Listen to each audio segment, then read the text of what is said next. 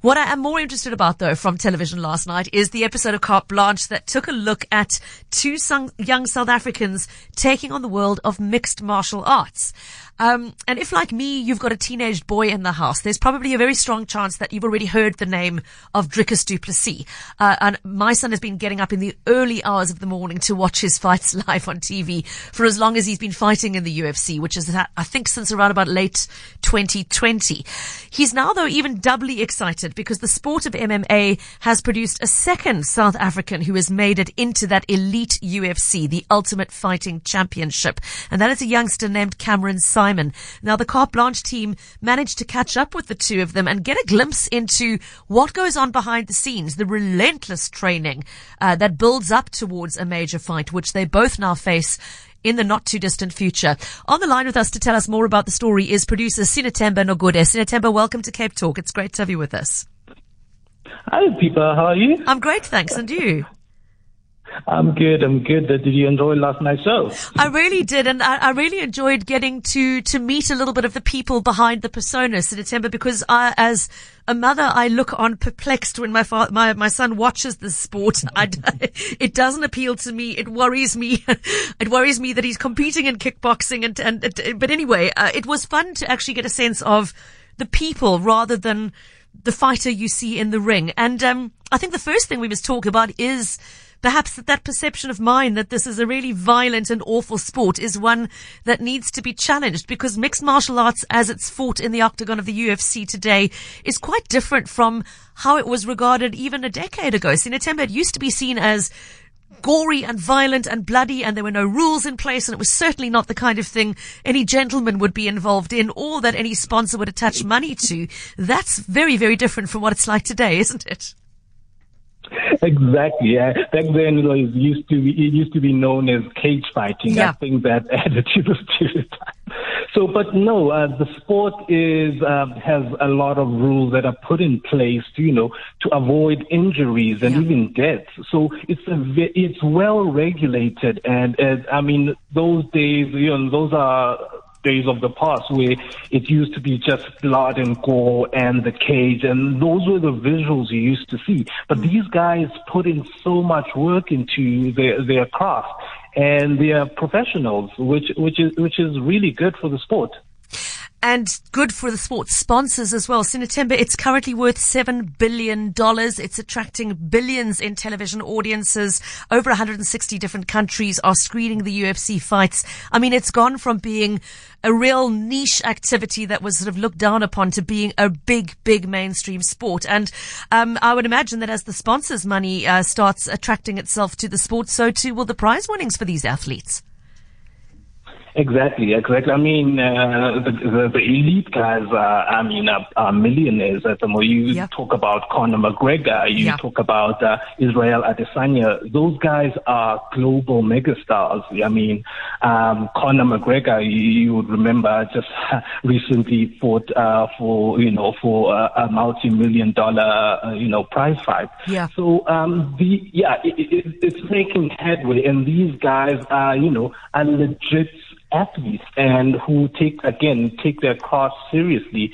And I think it's a sport in South Africa. We haven't really caught up as yet. Yeah. It might be because of the time zones and all that. but I, I, I, think it, we're getting there. Uh, we locally we have what we call the EFC, the Extreme Fighting Championship, yeah. which is a, a local version where it's sort of like a feed. Um, to the UFC, where you get a lot of these African guys who come in and showcase their talent and are often snapped up by the UFC. So, you know, it, it, we're getting there as a country and as a continent. Yeah. Listeners might recall in October last year, we interviewed a young martial, mixed martial arts fighter who was in the EFC as part of our 25 at 25 campaign last October. Mm. And Sinathemba, I mean, it was extraordinary talking to him about his commitment to the sport as well and to the, the level of practice and the, the fitness regime that he goes through. Um, and, um, you know, just to, just to add to listeners who don't know the background and you sort of just think of it as that all, no holds barred cage fighting, most of the athletes end up in UFC having started in a more specialized sport like kickboxing, like jiu-jitsu, uh, Muay Thai, karate, boxing. Uh, Dricus du Plessis, uh, the main South African, started out in judo, moved to kickboxing in his early teens, and today is one of the top contenders in the UFC. So they come there from different sort of avenues into the sport. But um, look, obviously it is still very physical, and it is. Uh, I mean, the risk of injury is still there. Sinetemba, there have been fatalities in the octagon in the last couple of mm-hmm. decades. Probably, I would say, fewer than you might expect, given how sort of no holds barred and close contact the sport is. I mean, these guys are at it from mm. top to toe. Every body part is involved in the fight. Not so. Mm. Yeah, yeah, it, it is quite uh, a brutal sport, if I can put it that way. But if you look at the stats, um, you would find that uh, boxing has more fatalities than UFC, surprisingly. Yeah. I'm not surprised. So, um, yeah. I, I, you know, it makes sense to me, Sinetemba. Sorry to interrupt, but if you think about it, boxing, you're hmm. deliberately aiming blow after blow after blow directly at the head. It's it's a bit of a no-brainer, if you'll pardon the pun, that they're going to be head injuries um, and and and potentially deaths from that. Whereas this, uh, uh, I mean, it's hmm. it's if you've ever watched a game, it's on the floor, it's in the air, it's it's aimed at the legs, the arms, the chest, and everywhere in between. Uh, look, I mean, you got the rare experience of going into a sort of a fighting boot camp as they were preparing for the the next big fights, which are coming up in. Vegas in early March. Sinetemba, tell us what you and the team observed in, in that, uh, in that gym.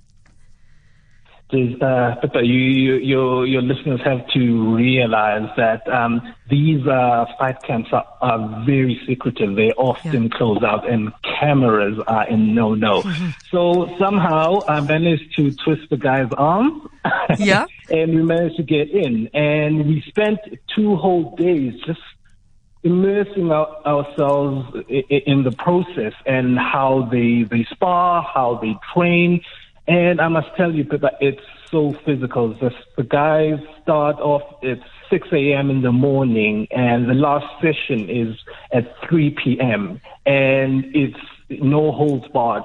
Yeah. And they go on, go in you know, full on and, you know, it, it's very brutal to see. And, yeah, you know, um, there's a comment, um, Derek made while we were there, uh, saying like, um, you know, I wouldn't even last a, a second, and he didn't if you watch the show, that was very amusing to watch, uh, particularly if you know how big Derek Watts is in real life. That he, the the speed at which he went down was quite was quite shattering. I mean, I mean, he did last. I mean, it was five seconds, so let's give him credit. Absolutely, give the man credit, and he, uh, yeah, but it, it, was extraordinary to watch. Sinetemba, obviously, they're, they're, hard at work like this in particularly brutal training right now because there is this big fight. Uh, fight night looming mm. on the 4th and, uh, what will be the early hours of the 5th of March for us here in South Africa. Uh, both, uh, eyes on both of these competitors. Now, Dricus du Plessis, for those who don't know, um, has been turned professional. Oh gosh, I think it's more, it's about a decade ago. Uh, Sinetemba, he's been fighting in the UFC since 2020 and he's not lost a fight in a UFC match since then. So th- there's a lot resting on his shoulders in terms of expectation and, and national pride. But he has got a very big challenge ahead of him because he is the 10th ranked middleweight in the world going up against the man ranked number five in the next fight. And on paper, you'd look at that and think well, that's a big ask, but his coach seemed pretty optimistic. Oh dear, we seem to have lost our line to Sinetemba. We're going to try and get him back to conclude the interview. In the meantime, if you've got any questions for him, if you were watching last night and you want to ask something about what you saw or what you didn't see, give us a call on 0214460567 or send a voice note to 0725671567. Yeah, one of our listeners saying, I'm really interested listening to this interview because the sport has always concerned me and still does. Um, yeah, I, I found it very interesting to go behind the scenes a little bit last night. Uh, as I said, I mean, my son has just only just started um, practicing kickboxing and a little bit of jujitsu, so he's um, very new to the training involved. But he's been watching MMA uh, for the last couple of years, and it's horrified me. And I've looked at it and thought, I don't want to see him doing that. Having a perspective from standing on the side of the ring, watching what training involves, certainly at the kickboxing level, though, has quite shifted my perspective. And I think last night's program did so even further. We've got Sinatemba back, just for those joining us late, Sinatemba Nogure, uh, the carte blanche producer responsible for last night's segment on Dricus du Plessis and Cameron Saaiman. Um, uh, Sinatemba, you were just saying that uh, it's a big ask. Uh, Dricus is taking on a man who is substantially higher up the ranking list than he is, but his coach Morne Visser seemed quite optimistic about his chances, I thought. No, uh, I think the whole camp was very optimistic. And if you look at Derek Brunson, I mean, um, Dricus has age on his side. I mean, Brunson is, you know, is, is close to 40 and Dricus is, is 28. Yeah. So he has that advantage. But, I mean, Derek Brunson, if you look at his fights, he is a total monster, if I can use mm. those words.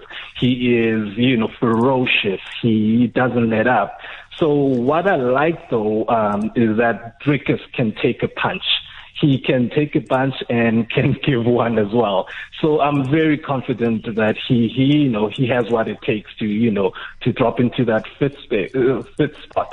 Yeah. So yeah, it, it's a lot is at stake because um, he's fighting a fifth placed um, uh, co- uh, opponent, and if he wins that, he has a shot at the title.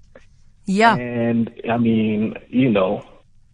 And what kind of doors open up from there and what kind of winnings attach from there is also the big question. Sinatemba Cameron, very much the youngster in the mix, the newbie, uh, only just descended into the UFC ranks and he's still a very youngster in his early twenties. But, um, uh, obviously having a fellow South African there to guide him a little bit, to help him along the way, to introduce him to to the environment must have been a big advantage for him. Um, he's still got a long way to go in terms of building profile to the level Dricus has reached, but a uh, pretty exciting future ahead of him by the side of things. I mean, guys, if, if the president of the UFC, uh, you know, dubs you the future, mm. I mean, that says a lot. And that's what uh, Dana White, the, the president of the UFC, said after um, Cameron's last fight um, against Koslow. Yeah. And I mean, that says a lot, but he's such a humble kid, if I could say. Um, and Dricus has sort of like taken him under his wing and I mean, they trained together. And at some point, they even lived together, training during COVID. And there's a sort of like this uh, brotherly love and this mm. brotherly bond between them, which I think will serve them well going forward. So let me put a challenging question to you in conclusion, Sinatemba. Vic has just mailed me to say I'm not sure we should be glorifying the barbaric sport of cage uh, cage fighting. I'm really surprised at both Carte Blanche and you uh, for covering this. Um, uh, my response to that is I don't see this as any different to a sport like boxing or wrestling or karate or any contact sport. It's just contact with more than one point in play. It's a combination of styles that have always been acceptable to watch in, in their, in their solo form. Sinatemba, do you, how would you respond to that comment from Vic? Um, I mean, it's. I mean, it's not just. I mean, just like any sport, it has its pros and cons. And I mean, um, and again, from back in 2001, uh, the, the sport has come a long way, and it's it's more professional. There are rules in place. Um, there are regulations, so it's not as barbaric as people think. I mean, uh, for example, if if there's an injury while, while the fight is going on. Uh, the referee can come in, can step in and stop the fight. And so there are, you know, um, regulations in place. There are rules in place, and it's not a simple, you know, barbaric sport uh, as people often, you know, um, think of it. Sinatemba Nogure, thank you. Some food for thought there, and I really enjoyed the behind the scenes look at what is involved in the training for the sport. If you missed Carte Blanche last night and you'd like to see Sinatemba's piece, uh, it will make its way to the Carte Blanche website within the next couple of days. Of course, if you've got DSTV access, you can already look it up on the catch up function uh, to, to, take a look right now. Um, yeah, I'd love to hear your thoughts on this one. Already another vo- listener saying she loves or he loves the fact that the women fighters show in the ring that they can do as well as the men in this particular particular sport. Are you a fan? Are you somebody getting up at two, three in the morning on a Sunday to watch the latest UFC fight? Uh, how do you feel about it? Are you excited about the fact that we now have two South Africans in the octagon? Let us know with a voice note to 072 567 1567.